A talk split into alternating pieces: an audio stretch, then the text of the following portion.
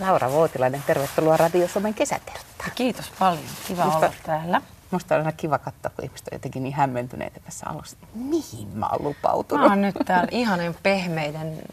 Täällähän siis, nämähän on pehmeämmät kuin kuuluisi olla. Niinhän ihanat tämmöiset untuva tämmöiset peitot. Mä voisin oikeastaan niin. nokoset tähän lopuksi. Harrastatko tämmöistä keskellä päivää makoilua koskaan? Harrastan, joo. Että kyllä siinä on hyvä latautua, että just niin kuin esimerkiksi nyt illalla on tuossa kasinolla mulla show. Tämähän äh, nauhoitetaan tässä keväällä ja mulla on kasinolla show illalla, niin kyllä mä mielellään, jos vaan mahdollista, niin jos on ollut aamusta jotain touhua niin kuin tänään, niin kyllä mä niin kuin menisin, ottaisin vähintään 20 minuutin näpit. Minkälainen nukkuja sä ylipäätään oot? No kyllä se on mulle semmoinen duuni, että, että se on mun yksi tärkeistä duuneista. Eli yksi on toi, toi autoilijan ammatti ja toinen on nukkumisammatti. Että et pitää niin todella paljon siitä huolehtia, että se että tulee tarpeeksi tunteja yöhön. Että mä oon semmoinen niin reagoi ja unella, että toi, aina jos on jotain men, meneillään, vaikka jotakin uutta projektia tai, tai jotakin pohtii jotakin syntyjä syviä yleensä elämästä helposti ja miettii, mitä on tapahtunut ja mitä tästä pitäisi oppia, niin ne kaikki vaikuttaa niin kuin uneen. Et mä oon aika herkkä, herkkä uninen ja se on tietysti varmaan silloin, kun lapset on tullut maailmaan, niin se on tietysti herkistänyt. Se on aina jotenkin valmiina. Onko se semmoinen unien näkijä? Joo, kyllä. Et tota, kyllä silleen, että jos mä niin kun saan levollista unta tai, tai että mulla on mieli semmoisessa asennossa, että mä oon, että mä saatan nähdä siis sellaisia merkityksellisiä unia, että mä saan selville niistä, että, että minkä asioiden kanssa mä oon tekemisissä päivätajunnassa. Ja että mä oon niin kiinnostunut alitajunnan, jos sanotaan näin, miele, mielenliikkeistä, mm. alitajuisista, mitä meissä tapahtuu pinnan alle, mitä kaikkea me prosessoidaan yöllä. Semmoinen oikein vanha, vanha uni mä voin kertoakin, että, että mikä on ollut mulle silloin jo varhain semmoinen viite. Mulle merkityksellinen tämmöinen tärkeä tuottaja kuin Timo Lindström tota mun alkuuralta ja teki mun kanssa muutaman levyn. Ja, ja tota, sitten se yhteistyö loppui aika nopeasti ja tekijät tuli uusia kuvioita levyyhtiöön ja me ei ehitty niin jotenkin päättää sitä yhdessä, sitä mitä ollaan tehty yhdessä. Ja se jotenkin jäi siinä hässäkässä. En ollut sitten tavannut häntä vähän aikaa kuin puoleen vuoteen. Tämä on nyt jotain vuotta 2000, 2001 tai 2. En ollut sitten nähnyt puoleen vuoteen Timoa ja mä näin sitten semmoisen unen, missä me oltiin tosi lähekkäin ja mä pussailin sitä, oli se sylissä ja mä olin tosi hämmentynyt sitten siinä. Siinä oli semmoinen joku semmoinen kaipuu tai tällainen, että miten mä voin nähdä mun tuottajasta, herran jästäs, tällaista unta. Mutta sitten mä jäin niinku miettimään, että miksi, miksi mä näen tämmöisen hellyysunen ja, ja tota, sitten mä tajusin, että, että mä en ole keskustellut eikä kiittänyt enkä, enkä niinku sulkenut sitä meidän yhteistyötä koskaan kuinka kiitollinen mä olin siitä, miten paljon hän oli mun eteen tehnyt. Ja todella syvällisesti miettinyt, mitä mun kanssa pitää tehdä. Ja tota, mä olin saanut kaksi, kolme tosi hyvää albumia tehdä hänen kanssaan. Ja ne oli myynyt hyvin ja kaikkea semmoista. Se oli kuitenkin kuunnellut mun toiveita ja me oltiin kehitetty sitä juttua ihan oikein pieteetillä. Niin kirjoitin siltä istumalta, silloin ei ollut sähköpostia tietenkään, niin kirjoitin siltä istumalta hänelle kiitoskirjeen ja, ja tota, semmoisen, että, että mä oon niin todella niin onnellinen siitä, että sä olit just se, joka mun uralla sit auttoi tuossa näiden oikeustaistelujen jälkeen. Sieltä sieltä tuli vastaus sitten, että voi, että, että oli ihana saada tämä kirje, että, että hän ajatteli, että sä kyllä joskus vielä palaat, mutta ei näin nopeasti. sitten mä ajattelin, no niin, tuli toi uni. Joo. Mm. Onko se semmoinen ihme, että sä muistat kiittää toisia? Joo, kyllä mä oon oppinut varsinkin tällä ajan saatossa sitten kiittämään. Ja, ja mä oon nähnyt sitten, että, että hyviä esimerkkejä. Esimerkiksi tuo Jarkko Tamminen, joka kanssa mä oon tehnyt nyt yhteistyötä, tämä imitaattori. Meillä on semmoinen kuin Star Show, tuossa syksyllä lähtee taas kiertämään, niin hänen tapansa niin kuin johtaa joukkoja. Eli on juuri, oli opettavaista katsoa, että, että kuinka se kiitos niin kuin on, on merkittävää ja semmoinen positiivinen palaute. Että sitä melko vähän Suomessa tehdään vieläkin. Niin me ollaan hirveän säästeliäisiä jotenkin sen kiitoksen suhteen. Täytyy olla jotain tosi isoa tapahtunut ennen kuin se kiitoksen sana livahtaa huulilta. Niin, se on mun mielestä vähän sääli. Mm-hmm. Mä oon kyllä ruvennut niin paljon enemmän sitä viljelemään. Toki silloin, kun mä sitä todella tarkoitan. Että ei, ei nyt huvin vuoksi tietenkään joka paikka. Mm. Jos joku ihminen, ihminen on avulias ja on tehnyt hyvän työn tai mitä ikinä. Niin kiitos ja semmoinen niin positiivinen palaute, niin sitä kyllä voi tehdä aika paljonkin. Palautteen antaminen ja palautteen saaminen on molemmat tosi vaikeita juttuja. Mä tiedän, onko se nyt erityisesti mikään suomalainen piirre vai onko se ihmisessä yleensäkin semmoinen, että molempia pitää tavallaan harjoitella aika pitkän kaavan kautta. Kumpi on sulle vaikeampaa, palautteen antaminen vai palautteen saaminen? Mun mielestä ne on niin kulkenut nyt käsi kädessä. Et, et silloin kun aikoinaan on tosi nuorena aloittanut, niin sosiaaliset taidot on mulla ollut mun mielestä aika heikot. Mä oon niin antanut sitä palautetta silloin jotenkin tökerösti, muistelisin. Ja en oikein osannut korjata sitä vielä silloin. Että, mm. että mä oon niin tehnyt isoja produktioita ja projekteja silloin 20 vähän allekin, niin se ei ole ollut sitä vahvinta aluetta silloin. Mm. Mutta sitten kun on, sitten se oli se palautteen saaminenkin jotenkin tosi vaikeaa. Että aina otti niin itteensä jotenkin kummalla tavalla. Mutta sitä myöten, kun on oppinut ottaa hiljalleen sitä, antaa sitä palautetta sillä lailla asiallisesti, niin on auennut myöskin sit samaan aikaan ottamaan asiallisesti vastaankin sitä. Mutta huomaatko, sä selvästi puhut nyt vaan niinku semmoisesta negatiivisesta palautteesta? No ei kyllä mun mielestä niinku ihan, tämä koskee ihan positiivistakin, okay. että et kyllä mulla on ollut vaikea saa, ottaa vastaan myös positiivista. Että ihan Sä se perinteinen us... Mm. suomalainen, joo, joo, hä- jos, sun, jos sun ulkonäköä kehotetaan jotain takkiin, no eihän tämä nyt ole, ei, ei, en minä, en minä. Tämä on nyt on vanha tämmöinen vaan. Ja, niin. Että mä oon ihan opetellut sitten kuuntelemaan, jos joku kiittää mua ja mikä, mikä siinä iku on esimerkiksi jossain mun tekemisessä koskettanut ja tietysti semmoinen, semmoista vielä paremmin pystyy kuuntelemaan. Mm. Missä on sitten vielä se niinku semmoinen tausta, että miksi, miksi joku asia on koskettanut.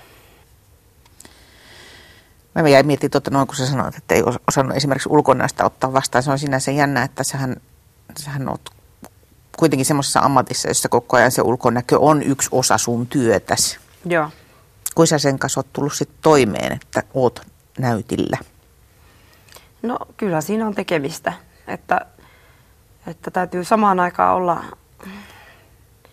lempeä itselleen, mutta myöskin kuitenkin mä ihailen semmoista terveyttä. Mun mielestä terveyden vaaliminen on sellainen tärkeä, kun se ei tule kuitenkaan lopun kaiken. Koko lopuelämää se ei, ja terveys ei tule ilmaiseksi. Se, että on, on niin terveen näköinen ja oikeasti terve, huolehtii siitä kunnostaan ja, ja antaa sen näkyä, että jos on hyvä kunto, niin kyllä mun mielestä se saa näkyä. Mutta se, että, että ei mene sitten liian ankaraksi itsensä kanssa, niin kyllä siinä pitää olla varovainen. Sun ammatissa on Laura aika paljon semmoisia elementtejä, jotka voi vääristää mieltä. Mm. Kaikki tämä tällainen niin kuin keskipisteenä oleminen ja yleisön kohtaaminen ja toimittajien kohtaaminen ja valokeilassa oleminen ja aikamoista tasapainoilua varmaan. On se joo. Että pitää tosi tarkkaavainen olla sen mielensä kanssa. Ja kyllähän mä aktiivisesti olen sitten hakenutkin että sitä, että mikä sitä tasaa ja tuo niin kuin maan, maan kamaralle ja mikä tekee hyvää ja mä tajuaisin todellisuuden. En mä nyt ole mikään sillä lailla mega mega seurattu kuitenkaan, mutta, et, et, mutta et, kun se on, sitä on kuitenkin kestänyt yli 20 vuotta, niin, niin kyllä siinä on ehtinyt kadottaa itsensä muutaman kerran ja, ja tulla, tulla takaisin ja, ja kaikkea siltä väliltä, että, että pysyisi niin ter, tervejärkisenä ja ihmisenä. Laura Voitilainen, minkälainen kombinaatio sulla on? Teekö sä itse sen palauttamisen vai onko sulla semmoisia ystäviä, jotka sitten palauttaa sut maan pinnalle? Että...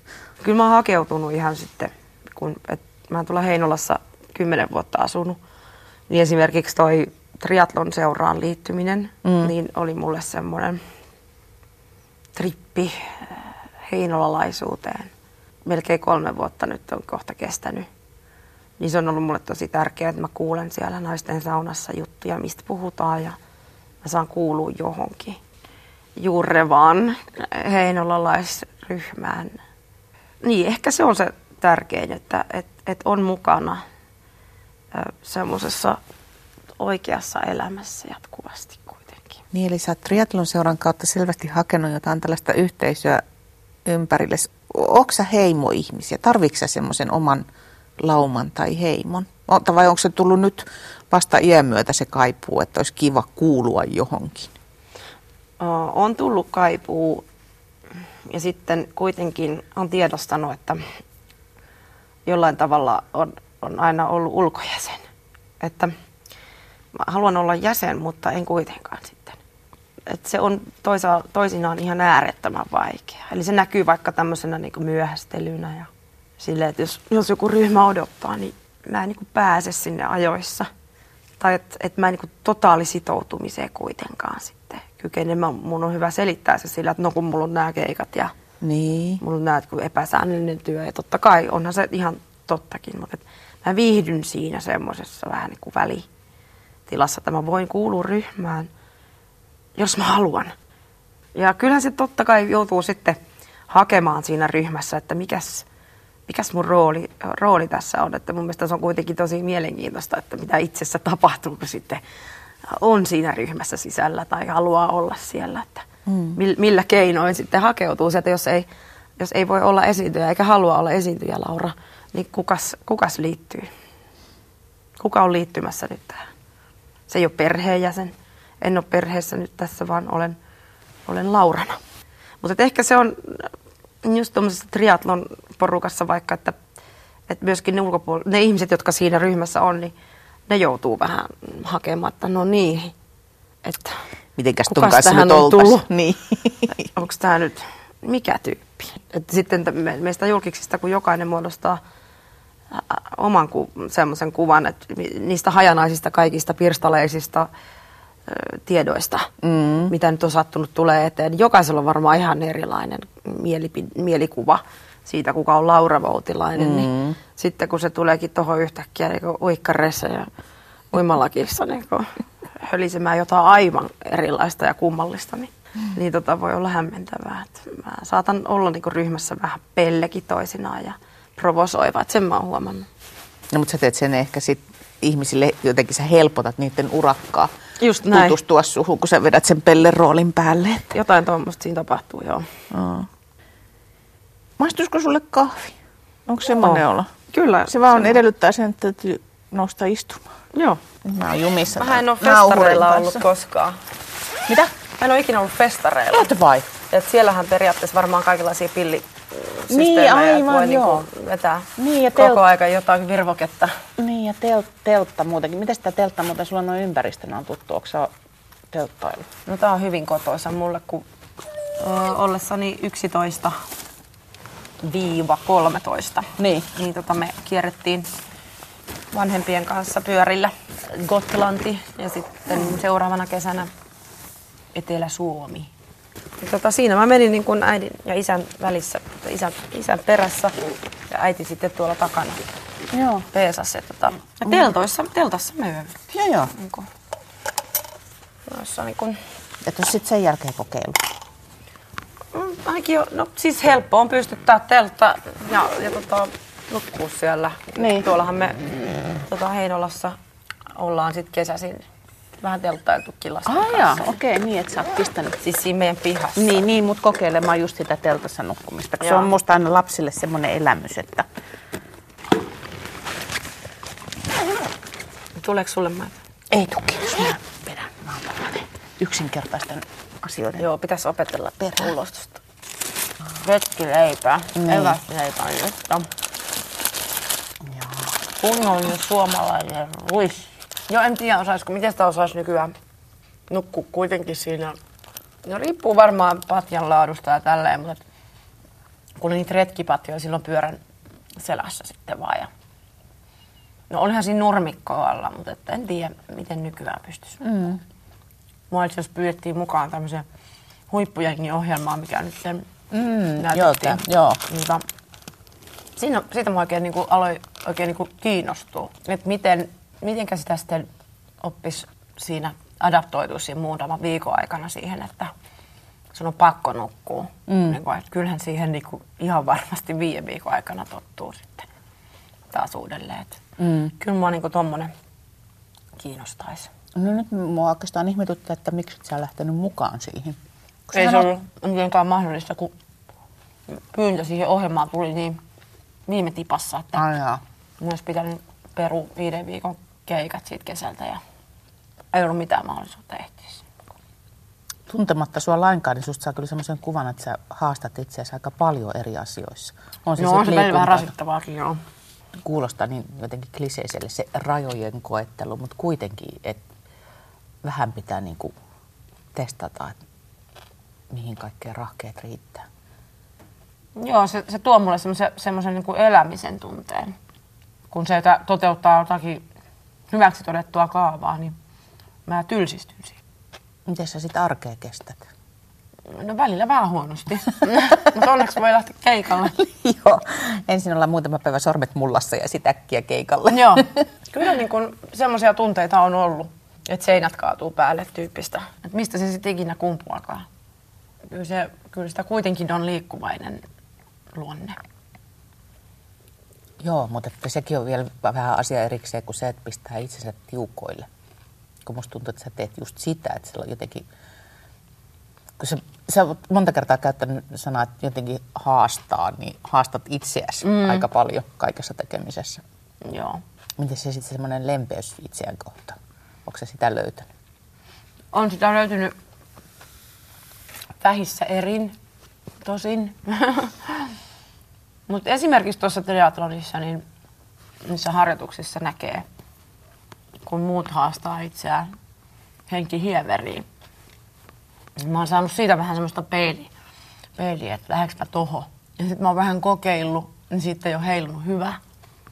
Niin mä oon op- oppinut, niin kun, että mun ei tarvi lähteä tohon, mun ei tarvi yl- yllyttyä jostakin typeryydestä. Mä näen sen jotkut asiat jopa typeränä mm. toimintana, niin mä silloin voin kysyä itseltäni, että haluanko mä mennä noin pitkälle, miksi mä menisin. Ja saman, saman voi sitten siirtää siihen niin kuin kaikkeen muuhunkin tekemiseen. Et mikä on mulle hyväksi oikeasti. Että se tietyn raja yli ei halua mennä. Ei tarvitse olla koko ajan vereslihalla kaikessa. Niin. Mm. Ja sitten se voi näkyä myöskin semmoisena pingottamisena muutenkin, semmoinen voi olla ahdistava ihminen ympäristölleenkin. Et. Mm. Savujuusto on itse asiassa aika hyvää, mä en ole tätä syönyt. Aika tuommoinen toimiva paketti oli sitten retkellä tai ei. Kuinka helposti sä saat päästä siirrettyä tällaisen retkitunnelmaan? Onko se nyt retkellä? Mm. Vai-. Kyllä tämä niinku vaikuttaa ihan selvästi niinku jutun tasoon. Millä sä otat kierrokset alas keikan jälkeen? Kyllä se on tommonen ihan letunpaisto ja vaatteiden pesu ja viikkaus. Mm. Kaikki semmoinen mekaaninen, mekaaninen työ. Mutta se, siinä täytyy välillä käyttää ihan voimaa et, et, niinku itselleen. Että, tai vaikka, että istupa alas, katsopa ulos. Miten voi olla tuskallista? Voinko mä istua nyt tässä? Saanko mä istua nyt? Mm, Jos joku kuulijoista voisi vastata, että miten sitä olemista Mitenkä ollaan? Onko oleminen tekemistä? Onhan se. Sehän on tosi Sekin on työn... tekemistä. Se on oikeasti se ihan se vasta työn takana nykyihmisillä onkin Olemisen monet. tekemistä. Mutta ei, ei olemista voi tehdä. Oho, syvä huokaus. Mä uskallan nyt väittää, että se pysähtymisen niin mahdottomuus tulee siitä, että ei uskalla. Että ei, sit ali, alitajuisesti taas kerran niin ymmärtää sen, että jos pysähtyy, niin siellä saattaa ruveta tuntemaan jotain. Et mieluummin sitten aikatauluttaa sen päivänsä ihan prikulleen niin kuin täyteen. Mm. Mutta jouten olo esimerkiksi niin on, on luovuuden se lähde kuitenkin.